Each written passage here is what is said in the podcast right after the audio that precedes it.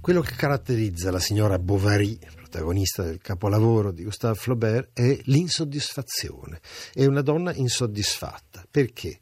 Bah, bisogna cominciare dall'inizio. Flaubert ci racconta la storia del marito, il signor Bovary, mediocre medico di provincia, figlio unico di una famiglia che l'ha molto viziato, cresce senza avere né particolari doti né particolari capacità. Si sposa malvolentieri con una vedova che la madre gli ha trovato come soluzione perché più ricca di lui, finché questa non muore fa una vita assolutamente normale, ma quando muore finalmente ha ecco un'emozione, viene scosso dalla sua bulia e improvvisamente si propone di fare qualcosa e cosa farà? Finirà per sposare Emma. Emma è una ragazza molto graziosa, figlia di una buona famiglia e tutto sommato sul momento sembra sollevare dalla sua stasi, dalla sua mediocrità il noioso dottor Bovary, ma non ci riuscirà perché in realtà Emma tutto sommato, pur avendo grandi slanci, anche lei, fondamentalmente una donna insoddisfatta e senza nessuna profondità. Sogna, sogna continuamente qualcosa di diverso, di far parte di una borghesia illuminata e colta, di avere delle grandi avventure, sogna l'amore, sogna l'amore che il matrimonio non le ha dato. Mio Dio, perché mi sono sposata? Si chiede a un certo punto, seduta davanti a un uh, ruscello. La vita per lei fredda come una soffitta che ha il finestrino volto a nord, dice Flaubert, è di una noia mostruosa.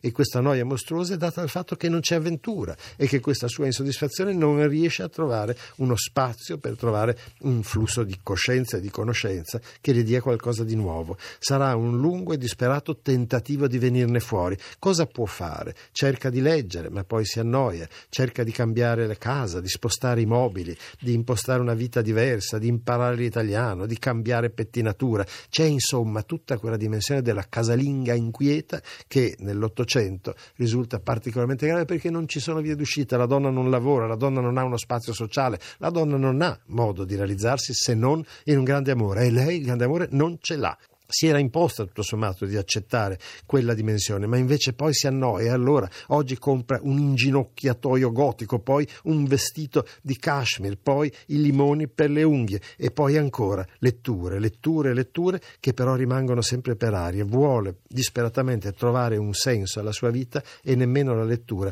riesce a conquistarla. Sarà la nascita di una figlia per poco tempo a farle credere di essere riuscita a ottenere qualcosa di diverso, ma anche lì lì, piano piano, tutto sommato, quello che è la dimensione borghese della vita che le impone il marito e la piccola città dove stanno, riesce a avere la meglio e l'insoddisfazione ricresce sarà Rodolphe, a un certo punto, giovane della piccola nobiltà del luogo, a strapparla per un momento al grigiore della sua vita. Rodolphe diventa il suo amante. Lei sogna, improvvisamente sogna, ah, ho un amante, ho un amante, la mia vita è cambiata e sogna di essere portata via. È classico, quando l'amante dice all'amante portami via, si è arrivati al punto di rottura. Infatti Rodolphe non ne può più, troppo tormentato dalla presenza di questa donna che lui ha accettato così come un ripiego per la noia e che a un certo punto pretende di essere parte parte della sua vita. Ritorniamo alla dimensione cupa della depressione di una donna che con tutte le sue insoddisfazioni non riesce a trovare spazio.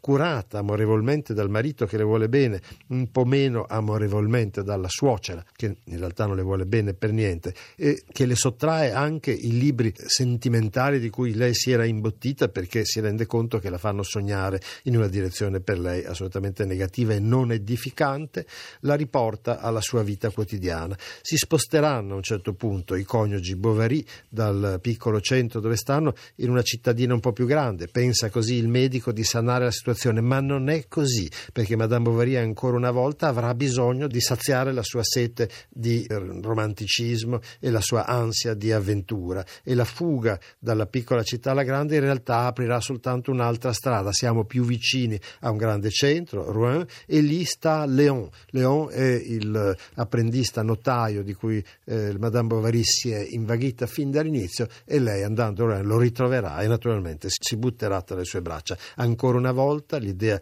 della fuga, dell'adulterio, di lasciare l'amore coniugale per queste stravaganti visite nella cittadina dove spende un sacco di soldi per stare in albergo col suo amante, le dà per un momento la sensazione di essere uscita dal grigiore della sua vita. Ma non è così perché è sempre provincia, perché è sempre banale e perché anche Leon a un certo punto si stufa di lei e quando lei va a dirgli che è carica di debiti, che ha venduto quasi tutto, che ha impegnato i suoi gioielli, che ha bisogno di venirne fuori e Leon a dirle che non sa cosa farsene, può tornare a casa perché lui ormai non ne vuole più sapere. E dunque ancora una volta questa donna che pure è assetata di vita, di vitalità, di sentimento è costretta a tornare dal marito. E lì una lunga, drammatica malattia, una depressione che non le permetterà più di venire fuori fino a che non arrivano al pettine i veri nodi, e cioè che si è talmente indebitata che vengono gli ufficiali giudiziari a portare via i mobili della casa, deve spiegare tutto, il marito finalmente capirà che cosa è successo, ma la perdona perché è un uomo buono. E lei, lei che non può perdonare se stesso a nessuno, tanto che alla fine non potrà fare altro che uccidersi con l'arsenico.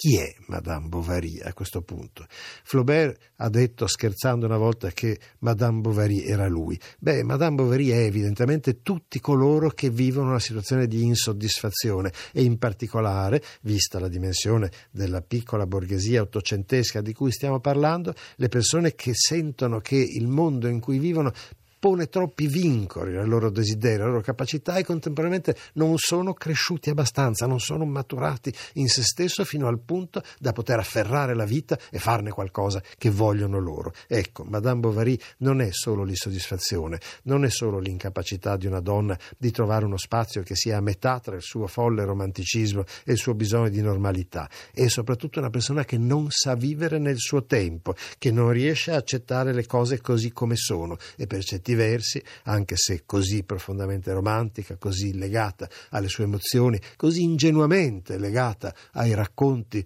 dei romanzi rosa che le hanno per certi versi fatto sognare quello che nella nostra vita non è possibile, è una donna che cerca una vita diversa, diciamo pure con un po' di buona volontà, una protofemminista, una persona che vorrebbe per la donna un destino diverso in cui sia più protagonista e siccome non lo vede altrove lo trova nell'adulterio ma in realtà dentro di sé vuole soprattutto liberarsi di una dimensione di banalità e di estraneità al mondo produttivo che costringe la donna fuori dal consorzio, ai margini, angelo del focolare, molto riconosciuta nelle sue doti, ma niente affatto rispettata nella sua individualità e nelle sue aspettative.